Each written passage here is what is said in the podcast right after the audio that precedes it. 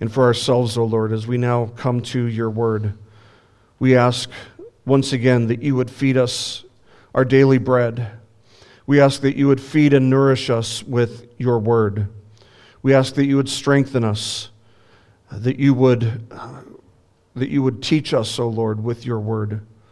We know that your word is perfect, it is inerrant, it's infallible, it's unthwartable. And we know that your word never returns void to you. And so we ask, O Lord, that your word would do your work in us in accordance with the Spirit working within us to give us ears to understand, give us eyes to see the truths in this passage, and give us a heart that desires to walk in accordance with your will for the glory of Christ. In his name we pray. Amen. Well, if you have your Bibles with you, please turn to the book of 1 Samuel. We're going to be in 1 Samuel chapter 20 today. If you need a Bible, we have Bibles out in the foyer. There are plenty of Bibles available, so if you need one, please feel free to take one. If you don't have one at home, please feel free to take one of the Bibles home with you. We'd love for you to have that as something that you own if you don't already own one. But today we're going to be looking at 1 Samuel chapter 20. We'll be looking specifically at verses 24 to 42 as we continue in our study of 1 Samuel. I want to start this sermon off, actually, by stating something that should be really obvious, and it's one of those things that should be obvious, but it's actually controversial, depending on who you're talking to, I suppose. But I want to start this sermon off by saying that God alone is worthy of your unconditional, unqualified allegiance, love, and trust.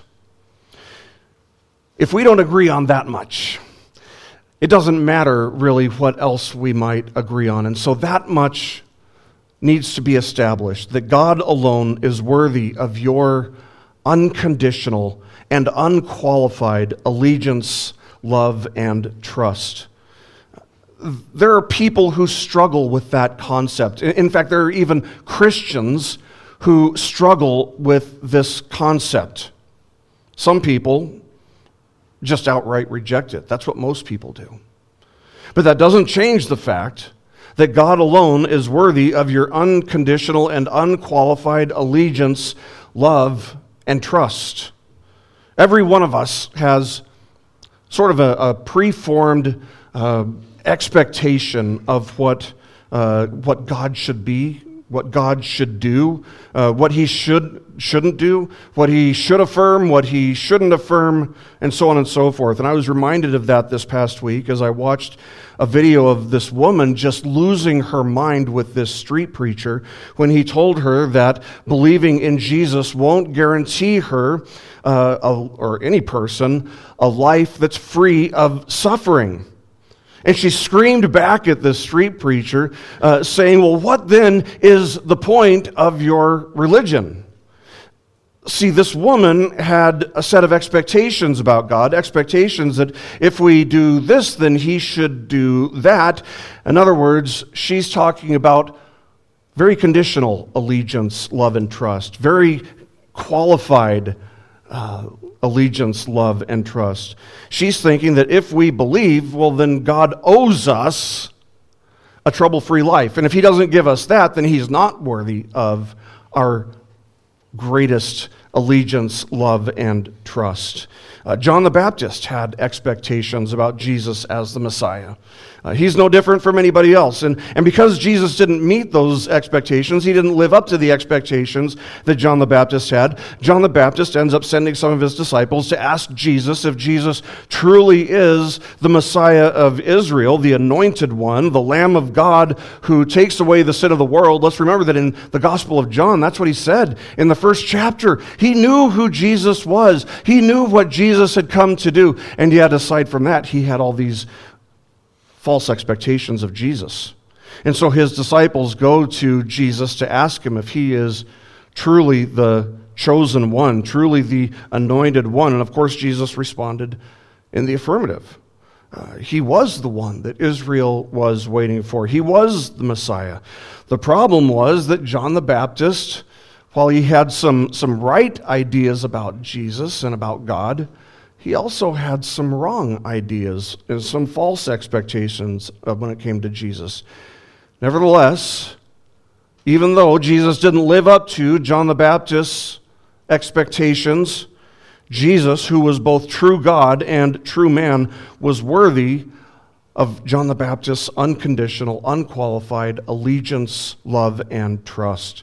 It's so easy to have a low view of Jesus, to set expectations for him, as if he came not to provide for our greatest need, but as if he came to just give us what we want. But a person with that view of Jesus, a person with a view of Jesus that's that low, cannot follow him. Now, there are at least two things that Jesus said in the course of his ministry that made this abundantly clear. The first thing that I would point to is the time that Jesus had a great multitude of people following him. You would call that a success, right? But then he turns to them and he says, "If anyone wishes to come after me, he must deny himself and take up his cross and follow me." Next thing you know, there aren't very many people following Jesus at all. The second thing that Jesus said, which just obliterates the notion that a person with a low view of Jesus can follow him, is found in Luke's gospel, where Jesus says in chapter 14, verse 26, "If anyone comes to me and does not hate his own father and mother and wife and children and brothers and sisters, yes, even his own life, he cannot be my disciple." Now, clearly, Jesus does not actually want us to literally hate anyone, and that's proven by the fact that in the Gospel of Luke, two times he instructs us to love our enemies. So what did Jesus mean when he said that you must hate your family and yourself if you're going to follow him? Well, Jesus often spoke in what we call hyperbole, well, like a little bit of an exaggeration, but it's a means of creating contrast and comparison. And in this instance, he was essentially saying that our love for him, our allegiance to him, our loyalty to him should be so great that our love and our loyalty to our families, that's the next that we're most likely in the flesh, that's what we're most likely to feel love and loyalty toward, that our greatest love, our greatest loyalty to our families and to ourselves would look like hatred in comparison to how much we love Jesus and how loyal we are to him. So these words were really spoken to act in the same way that a bucket of cold ice water to the face works, to wake us up to the reality that Jesus alone is worthy of being our greatest treasure, our greatest joy, and our greatest love, and that he alone is worthy of our greatest allegiance, love, and trust. Now, I don't know if anybody in the Old Testament illustrates this principle of extreme loyalty to God as well as Jonathan does. Jonathan being David's closest friend. We've seen that he loved and he established a covenant with David in our study of 1 Samuel. And we've seen that he knew that David was to take the throne that Jonathan rightfully would have been expected to sit on next as heir to the throne. And yet Jonathan wasn't even slightly, not even remotely bothered by the fact that he wasn't going to be the next one on the throne, but that David was. What he was bothered by was the fact that his father, King Saul, would desire to murder David. Chapter 20 started with David trying to convince Jonathan of Jonathan's father, of King Saul's desire to kill David. And Jonathan thought, how could that be? And so they decided to, they came up with this test, whereby they would determine. They go out to a field, they devise this plan to ascertain whether or not David's life really was in danger. The plan was that David would be absent from the feast of the new moon at Saul's house. Saul was hosting it, and as Saul's son-in-law, of course, David would have been expected to be there. right? So the plan was that if Saul asked about David's whereabouts, Jonathan would tell him that David had to go to Bethlehem to do a sacrifice with his family.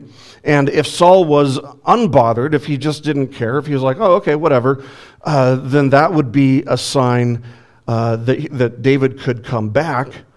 But if Saul became angry, of course, Jonathan would know that it was his father's intention to murder David, and David would have to flee for his life. So Jonathan was really kind of stuck between a rock and a hard place, you might say, between his father, who was also his king, on one hand, and his brother in the faith, David, on the other hand. And this will bring us to a passage, the passage that we'll be looking at today. The point of this passage is that if God is our and has our highest allegiance, love, and trust, we can suffer even incredible hardships with joy and peace, knowing that God's good and righteous plans and purposes for us cannot be thwarted. How many of you know that if you are in Christ, God's plans and purposes for you are only for your good? Do you know that? Everybody on page with me, on the right page with me? Okay, we can agree on that much. His covenant promises are always faithful. Or they're always certain. They will be done. So I believe that this explains how Jonathan navigated this difficult predicament with such grace. Because as we're going to see, hard times are coming his way. The rock and the hard place that he finds himself stuck between, or they're going to start giving him a little bit of a squeeze in this passage. So let's start by looking at verses 24 to 29 of 1 Samuel chapter 20. It says, "So David hid in the field, and when the new moon came, the king sat down to eat food. The king sat on his seat as usual, the seat by the wall. Then Jonathan rose up, and Abner sat down by Saul's side, but David's place was empty. Nevertheless, Saul did not speak anything that day, for he thought, 'It is an accident. He is not clean. Surely he is not clean.' It came about the next day, the second day of the new moon, that David's place was empty. So Saul said to Jonathan his son, 'Why has the son of Jesse not come to the meal, either yesterday or today?' Jonathan then answered Saul, 'David earnestly asked leave of me to go to Bethlehem, for he said, "Please let me go, since our family has a sacrifice in the city, and my brother has commanded me to attend. And now if I have found favor in your sight, please let me get away that I may see my brothers. For this reason he has not come to the king's table." So they set this plan in motion. It was established. And David does his part. He moves into position out in this field where he's hiding, missing the feast of the new moon, hiding out in this field instead, waiting for Jonathan to come and to let him know what the decision is, what the verdict is. Can he return to normal life, or does he need to flee for his life? Jonathan, on the other hand, takes his position at the feast. He's present at the feast, as are Abner, and as would be, a fairly large company of people, since he's the king. And of course, King Saul would be there as well. And we're told that on the first day of the feast, King Saul apparently noticed that David was absent. He noticed that David's seat was empty, but he didn't say anything about it. He just sort of dismissed it and let it go, reasoning in his own mind that, well, David must be unclean, and that's why he hasn't come. There was no question, of course, that it wasn't difficult, to say it nicely, that it wasn't difficult to be rendered unclean. There were numerous things that could render a person unclean. And of course, one place that you can find a list of things that render a person unclean would be like Leviticus chapters 11 to 15. You can see tons of things there that would render a man or woman unclean, but only for a brief time. What's maybe a little bit surprising here if not just incredulous, is the fact that Saul doesn't think to himself. He's not really reasoning to himself, because if he was being really reasonable, he might have thought something like, well, you know, maybe David excused himself from this dinner because he knows the way that I've been chasing him around trying to murder him, and so maybe he's decided to just skip town. That's not what he thinks. He doesn't think David would do that, apparently. Saul was just such a textbook classical narcissist. He's so delusional, he apparently thought that David wouldn't even dare to miss an opportunity like this to dine at the king's table. He apparently held the presumption that David's highest allegiance, love, and trust was toward himself, was toward King Saul, since Saul was the king. That David would have been more interested in being loyal to the king than he was in even preserving his own life. These are the ways that a madman thinks.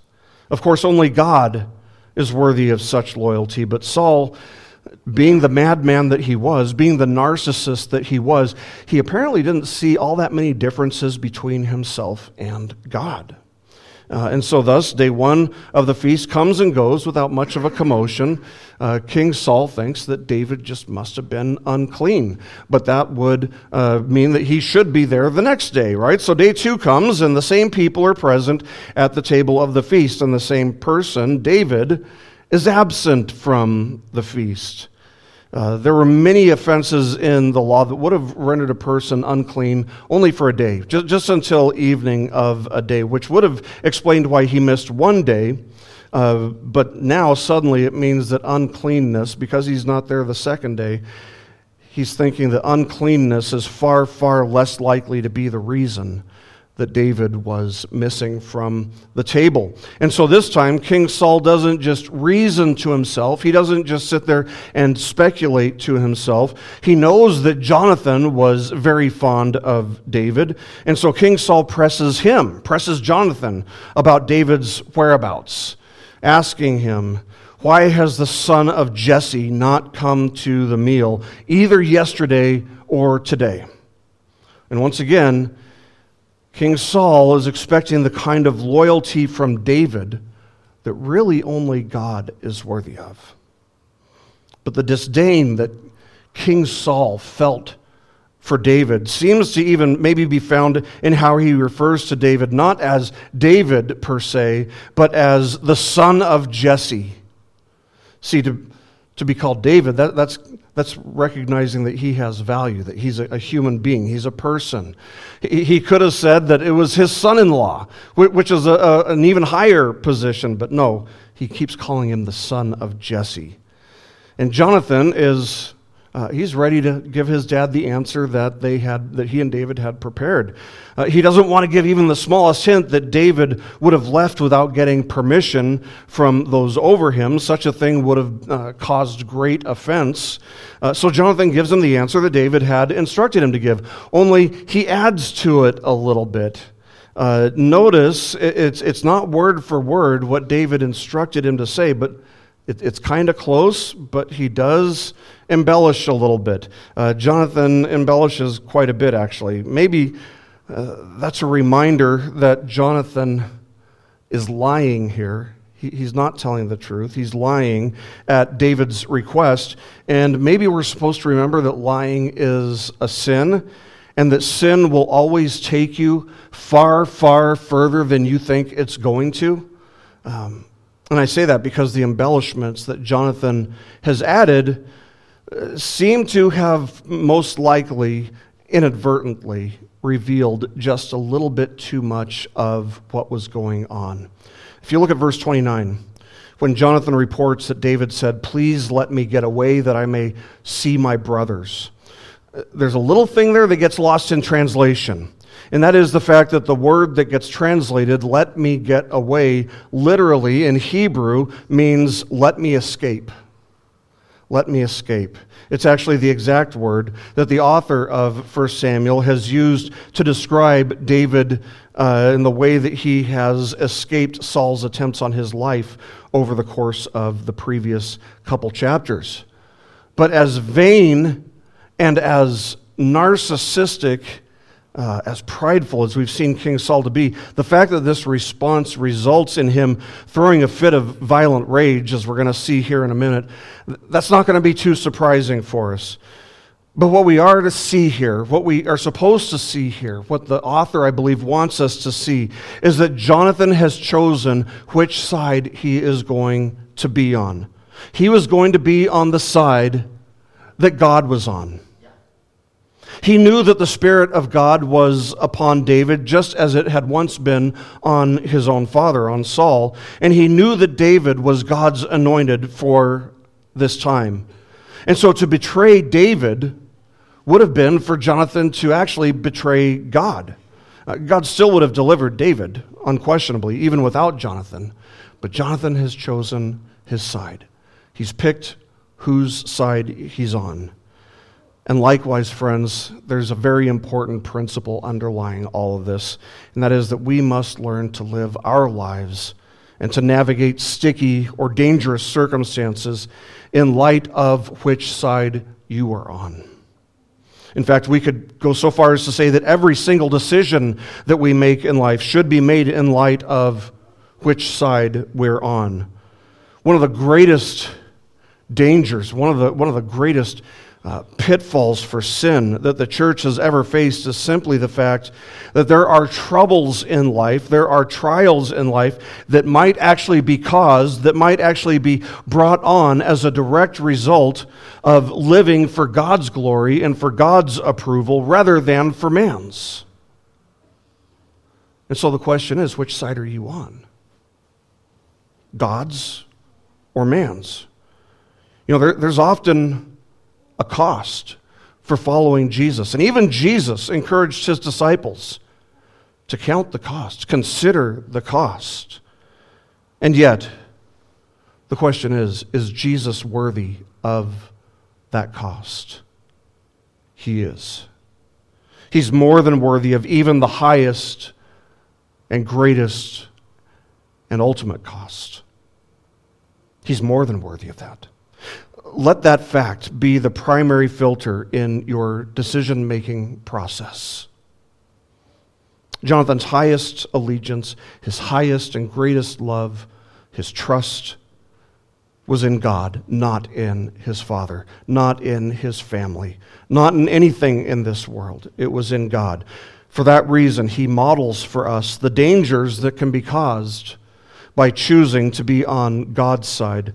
And King Saul now will demonstrate the way that the world is often going to feel about that and respond to that. Let's continue looking at verses 30 to 34. It says, "Then Saul's anger burned against Jonathan, and he said to him, 'You son of a perverse, rebellious woman, do I not know that you are choosing the son of Jesse to your own shame and to the shame of your mother's nakedness?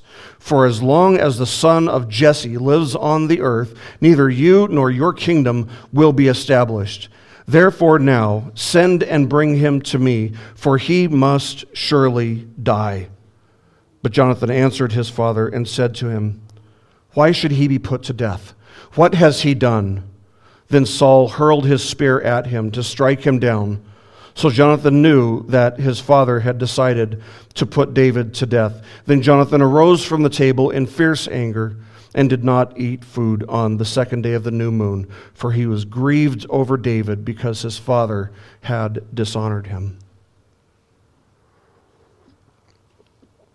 So Saul's response was for his anger to burn within him against his own son. The Hebrew word that gets translated burn against, by the way, that's the same Hebrew word that you find in Genesis chapter 4 to describe Cain's feelings toward his brother Abel. Of course, Cain murdered Abel. And so what we should see here is that King Saul already has murder in his heart. He's going to try to murder his own son, Jonathan, but it starts in his heart. It starts with this rage boiling up within his heart.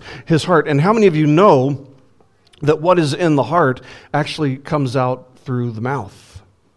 Jesus said in Matthew 12:34, the mouth speaks out of that which fills the heart. So why does Saul say what he says here? Because it's what's in his heart. All this rage, all this anger, all this madness And boy, doesn't Jonathan know it. Doesn't he feel it? The words that come from Saul's mouth are the most hateful words you can imagine a father ever speaking to his son. In fact, these are words that are unfit for any father to ever speak to their son. And he says these words right in front of everyone, right in front of the whole company who has been in attendance for the feast. The feast of the new moon was to be a sacred feast. You were supposed to be clean if you were coming to it. We saw that Saul supposed that David must have been unclean, must have excused himself the first night because he was unclean. But here we see that King Saul is actually the one who's been unclean all along because he's had murder in his heart, boiling up, burning in his heart all along. And thus we once again see the absolute worthlessness of man-made outward religiosity in King Saul's example. King Saul knows that somebody who's unclean can't come to the table, and yet he's right there, not even realizing the fact that nobody at that table was probably filthier than he was. It's just an outward, external, man-made religion that Saul follows. And notice that as he verbally assaults Jonathan, he can't even speak David's name once again. He still refers to him as the son of Jesse. I mean, like I said, he could have just as rightly referred to David as his own son-in-law, but pride prevents him from seeing David as belonging in such an esteemed position. But Saul suddenly realizes that Jonathan has chosen not to be on his side, but instead to be on God's side rather than on Saul's side. And he is outraged about it. And if you've followed along in this study, you would think to yourself, of course he would be outraged. Of course he would be. The reason that King Saul is so outraged is because he knows that it means that neither Jonathan nor his kingdom will be established. See the tradition then that was that the oldest son of the king would be the heir to the throne. That was the cultural norm at the time. That would be what was expected. But we should also remember what God told Saul specifically and very clearly through the prophet Samuel back in chapter 13. Back in chapter 13, Saul had worshiped God in a way that God had not instructed. And when Samuel saw that, he said to King Saul in verses 13 and 14, "You have acted foolishly. You have not kept the commandment of the Lord your God, which he commanded you. For now the Lord would have established your king over Israel forever." Did you catch that? He would have if you had not done this. He says, "But now your kingdom shall not endure. The Lord has sought out for himself a man after his own heart, and the Lord has appointed him as ruler over his people, because you have not kept what the Lord commanded you." So, with all that in mind, whose fault is it that Jonathan and his kingdom will not be established? It's not Jonathan's fault. It's King Saul's fault. It's entirely his fault, in fact. It was a consequence of Saul's lack of faith. It was a consequence of Saul's unbelief, which resulted in his disobedience, blatant disobedience toward God. The fact is that Jonathan was actually the one, he was actually a son of a perverse and rebellious man, not mother. He was the son of a perverse and rebellious man. The fact is that Jonathan wasn't the only one who had chosen the son of Jesse. God himself had first chosen the son of Jesse, and that's why Jonathan had chosen the same way. And now, King Saul is aware of it. King Saul's aware of it, and he seems to be aware of the one that David is the one that Samuel was describing back in chapter 13. Jonathan, being the godly man that he was, he tried to reason with his father. And again, let's remember that there's a whole company of guests who are present for this scene. But reason has worked with his father before, and so Jonathan appeals to the same thing that had worked before, reason. He says to his father in front of everyone, why should David be put to death? What has he done? Now, what is the right answer to that? The right answer is that David hasn't done anything that's worthy of death. David hasn't done anything that's worthy of persecution. This is all about Saul protecting his pride, his ego. It's all about Saul being a complete narcissist. Saul has hated God all along, and he expressed his hatred toward God by seeking to kill a man in whom a resemblance of God's character could be seen, that being David. So he sought to kill David because God was with David. And Saul seems to have recognized that at this point. But instead of being reasonable, instead of answering Jonathan's question, which, by the way, would have made him only look bad if he'd been truthful about his reasons for wanting to murder David, but he attempts to murder his own son on the spot, hurling his spear across the room at him. So now Saul would have a total of 4 holes in the walls of his house to commemorate how bad his aim with a spear was. He had missed David a total of 3 times, kind of at point blank range, and now he's missed again with his own son as the intended target. Of course, we know, and Jonathan knew, that King Saul was actually correct, that Jonathan's kingdom wasn't going to be established. King Saul was right about that. Jonathan knew that he was right about that, but Jonathan was perfectly comfortable with that because Jonathan had no interest in standing against or opposing God's plans, unlike his father, King Saul. So Saul seems to have realized by this point that David was indeed the man after God's own heart that Samuel spoke of. Saul had every reason to know for a fact that God was going to continually deliver David, because that's what's happened every single time up to this point. Saul has tried everything that he can think of to murder David, and it hasn't worked. God has delivered him every time, but that did nothing to persuade Saul to accept God's plans. He still believed, he still desired that David should die. But all of this shows us that Jonathan, that David was completely correct about Saul's intentions. When he came to Jonathan and said, "Your father wants to kill me. Why does he want to kill me?" And Jonathan had a tough time believing that. He doesn't anymore. He knows that it's true. Their plan had revealed the truth, whether they wanted to know that truth or not. And needless to say, we can't exactly blame Jonathan for being angry after the spear gets chucked at him and getting up and leaving the table of the feast. But he's grieved. He's grieved at the wickedness of his father. He's so grieved that he doesn't even eat any food on the second day of the feast. He's grieved at the cost of being on God's side. The cost was peace in the family. But it doesn't do a thing to convince him to change the side that he has chosen. He's chosen his side. And regardless of what the consequences are, if that's God's side, that's the side that Jonathan's going to stick with and let the chips fall where they may. And likewise, friends, you need to know that there will be a cost for following Christ and for doing things for God's approval rather than for man's approval. But there is a far greater cost, we must be warned, for rejecting God's appointed Messiah, the Lord Jesus, and for seeking man's approval instead of God's. Keep that fact also as a filter in your decision-making process, because it's one thing that should matter to every one of us.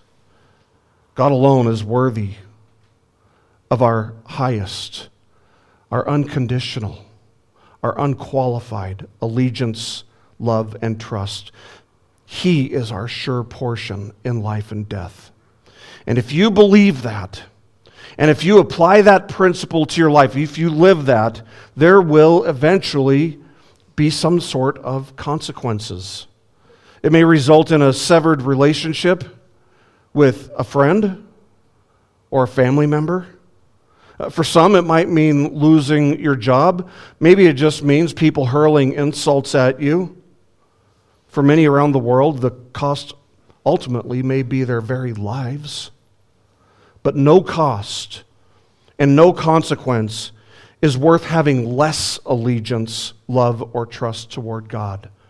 Regardless of what the consequences may be, God alone is worthy. So count the cost. Count the cost. Because in the end, you will always find, every single time, you will always find that Christ is worthy of that cost. The second part of David and Jonathan's plan was that Jonathan would go out to the field where David has been hiding, and he would have a young boy go to retrieve his arrows. They'd agreed that if Jonathan said to the young boy, "Behold, the arrows are on this side of you, get them," then David was safe. But if Jonathan had said, "Behold, the arrows are beyond you," to the boy, then that would mean that the Lord was sending David away. And so the remainder of this chapter shows the execution of this second part of the plan. Let's continue in verses 35 to 42. It says, "Now it came about in the morning that Jonathan went out into the field for the appointment with David, and a little lad was with him. He said to his lad, 'Run, find the arrows which I'm about to shoot.' As the lad was running, he shot an arrow past him. Then the lad reached the place of the arrow which Jonathan had shot. Jonathan called after the lad and said, 'Is not the arrow beyond you?' And Jonathan called after the lad, 'Hurry, be quick, do not stay.' And Jonathan's lad picked up the arrow and came to his master. But the lad was not aware of anything. Only Jonathan and David knew about the matter. Then Jonathan gave his weapons to the lad and said to him, 'Go, bring them to the city.' When the lad was gone, David rose from the south side and fell on his face to the ground and bowed 3 times. And they kissed each other and wept together. But David wept the more. Jonathan said to David, 'Go in safety, inasmuch as we have sworn to each other in the name of the Lord, saying, The Lord will be between me and you, and between my descendants and your descendants forever.' Then he rose and departed, while Jonathan went into the city." What a good and faithful friend Jonathan was to David. Jonathan had everything to lose here. And if he had anything to gain, it would have been small, at least in a tangible sense, by going out and informing David of the outcome of this test that they had applied to King Saul. If the lad accompanying him had seen David or been made aware of David's presence, he very likely would have reported his presence to King Saul or to somebody. It would have gotten around. Word would have gotten around. And it could have resulted in Jonathan paying the ultimate price, ultimately. But even in his state of deep, penetrating grief, he was nevertheless faithful to his friend David. Of course, the test had revealed that the Lord was sending David away. And thus Jonathan shouted to the young lad retrieving his arrows, "Is not the arrow beyond you?" So the youth retrieved his arrows and hurried back to Jonathan's side. And as he arrived with the arrows, Jonathan took off his bow, took off his weapons, and gave them to the boy, and instructs the boy to take the weapons into the city. This way the boy will be out of the picture, the coast will be clear, giving Jonathan an opportunity to bid farewell to his covenant friend, David. The farewell scene that ensues, that takes place between David and Jonathan, it's one of the most moving goodbye scenes ever recorded or written. We should see that as David humbly bows 3 times before Jonathan, he's still acting in the position of being Jonathan's subordinate. He's still recognizing that Jonathan is in a position higher than he was in currently, even though David had been anointed as the next king of Israel.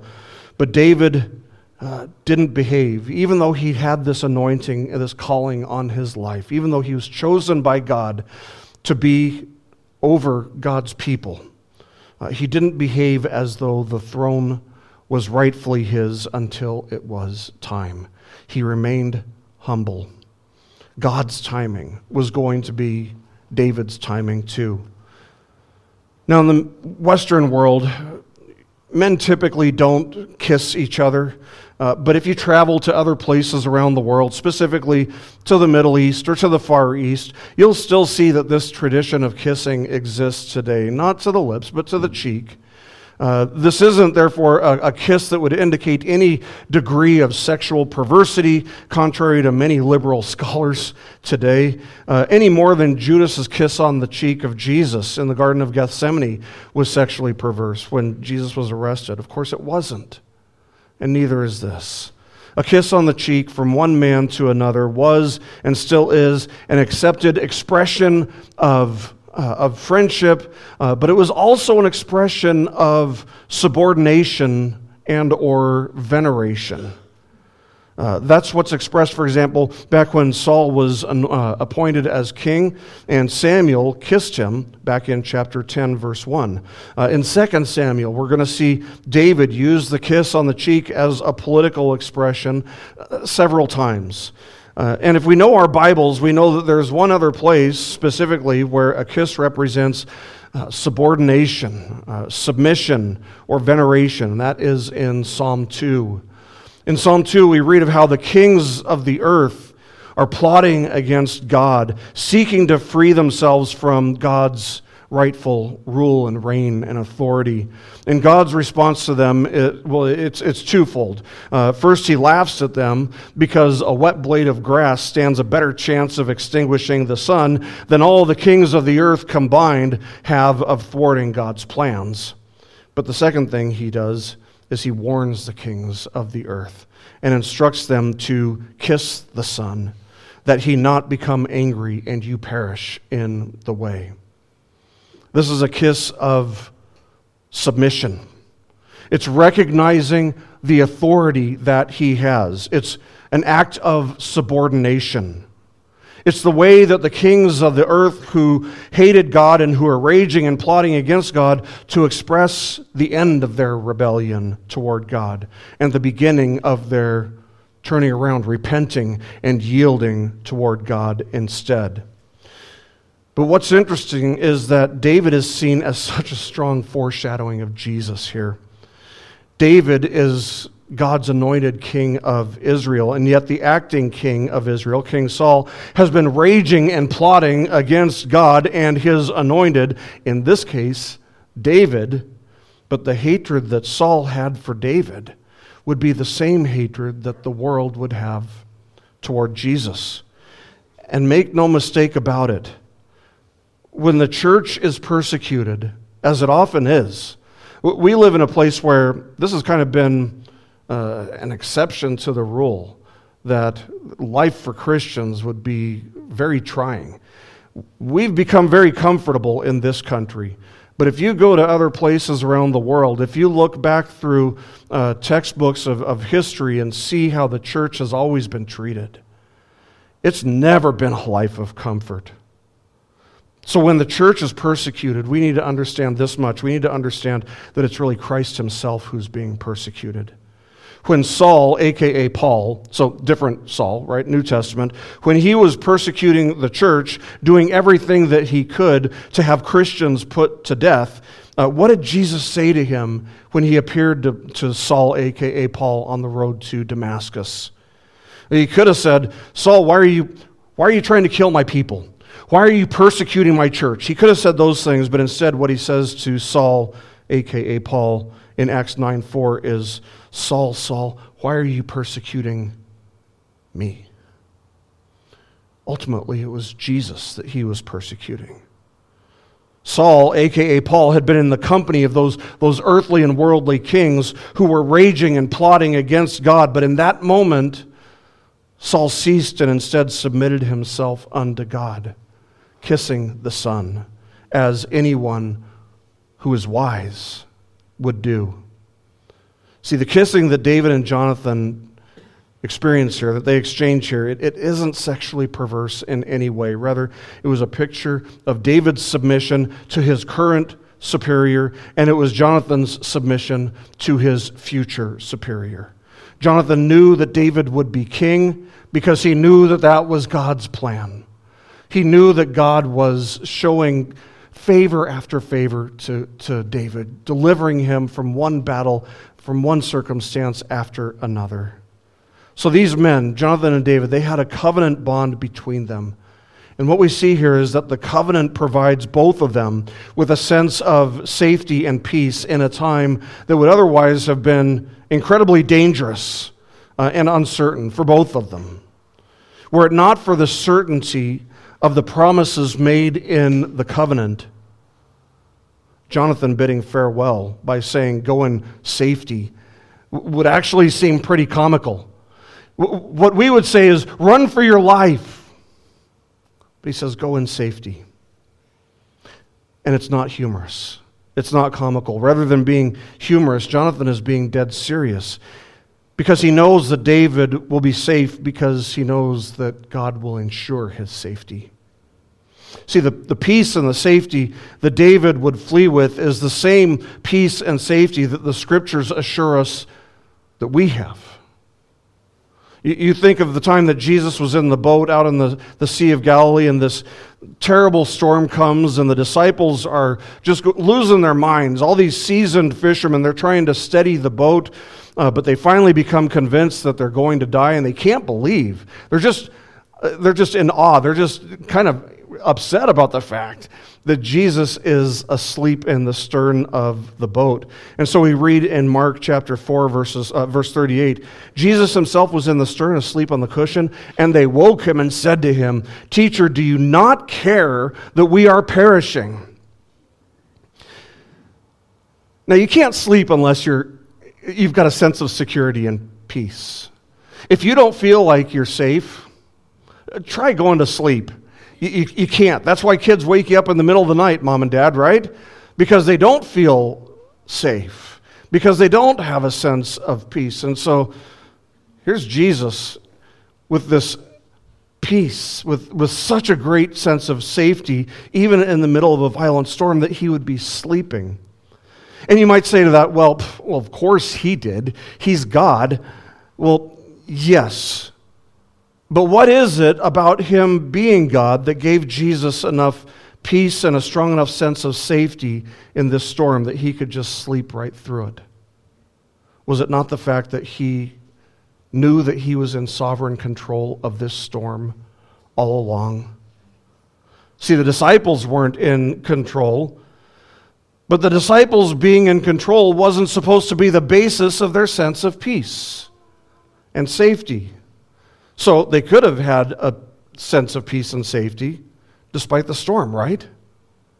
Absolutely. By recognizing who was sovereign over the storm, by trusting that Jesus was greater than some storm, however strong it might have been. Now, maybe you know what it's like to suffer or to grieve and to feel like God is just far away and not doing anything about it. Maybe you know what it's like to feel like saying to God, "Hey, God, don't you care that I'm dying down here? Don't you care that I'm suffering? Don't you care that I'm grieving? Don't you care about my heartache?" And the answer is, of course he cares. Of course he cares. He cares for the sparrows. How could we ever think that he doesn't care for us? The cross proves that he cares more about us than we would ever dare to possibly imagine. Yes, friends, he does care about you. He cares about you when you are in violent storms. He cares about you when you are in trials that would shake you down to your bones. So maybe the better question would be to ask why we might ever think, or at least be tempted to think, that God doesn't care about us. And one possible answer, maybe one of the most common reasons that Christians lack a sense of peace and safety in life and death, would be because we expect something of God that he hasn't promised. One thing he has not promised is that life will be filled with peaceful circumstances, that there will never be afflictions, that there will never be trials in our lives. He's never promised that. Dale Ralph Davis writes this. He says, quote, "The Christian does not have peace because things are peaceful. He has peace because a greater one than Jonathan has pledged his friendship to him." And he adds this. He says, quote, "If you doubt that, you have not been listening at the Lord's Supper. This cup is the new covenant sealed in my blood." It is the covenant bond of that unforsaking friend that speaks peace in our disappointments, dangers, and even disasters, end quote. Just as Jesus promised all who believe in him, if the world hates you, you know that it has hated me before it hated you. That's from John 15:18. David could have just as easily said to Jonathan, if King Saul hates you, you know that he's hated me before he hated you. Jonathan's loyalty to David was really, in the ultimate sense, loyalty and allegiance toward God. It was God to whom Jonathan gave his highest unconditional allegiance, love, and trust. Jonathan is probably the Bible's best illustration of the principle that Jesus taught on this issue when he said in Luke 14:26, "If anyone comes to me and does not hate his own father and mother and wife and children and brothers and sisters, yes, even his own life, he cannot be my disciple." Who illustrates that better than Jonathan? Nobody. By God's grace, friends, may we be a people who are known for giving God our highest, greatest, unconditional allegiance, love, and trust, knowing that that may prove to be costly. That may invite terrible storms of affliction into our lives at times, but here's the key to finding peace at that. God is sovereign. God's the one who has ordained everything that comes to pass, including the valleys that he leads us through. And we can have a peace that surpasses all understanding because we believe, we know that he lives, we know that he reigns, we know that he has promised that everything that we encounter in life, the trials, the storms, the heartache, the pain, the losses, will all be ordained by God for one thing. And that is for our ultimate good, that we may become more like Jesus. There is therefore no hardship or affliction or trial or pain that you will encounter in this life that you won't be able to one day look back on and thank God for one day. If you can see your life through that paradigm, and I pray that you would, you too will have the peace that passes all understanding that Paul writes about in Philippians chapter 4. The peace and the sense of safety that allows you to sleep through the fiercest storms that life has to offer. And you'll be able to truly say with the author of this hymn that we just sang this morning, "In the harvest feast or the fallow ground, my certain hope is in Jesus found. My lot, my cup, my portion sure, whatever comes, we shall endure." Why? Because we are in covenant with God, and God is faithful to his covenant promises.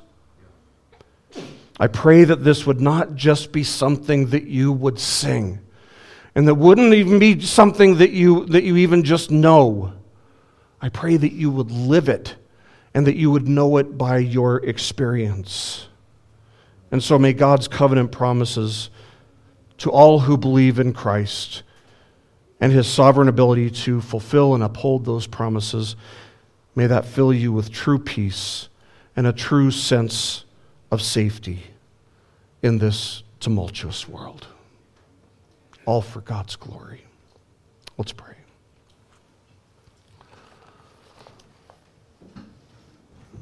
Our Heavenly Father, we thank you once again for your word, for the way that it instructs us, for the way that it guides us in thinking rightly about you. Lord, forgive us for our sin of having false expectations about you, should we ever have false expectations of you. We know that your word assures us that you are faithful to your covenant promises. We know that you have never promised us an easy life, but what you have promised us is your grace.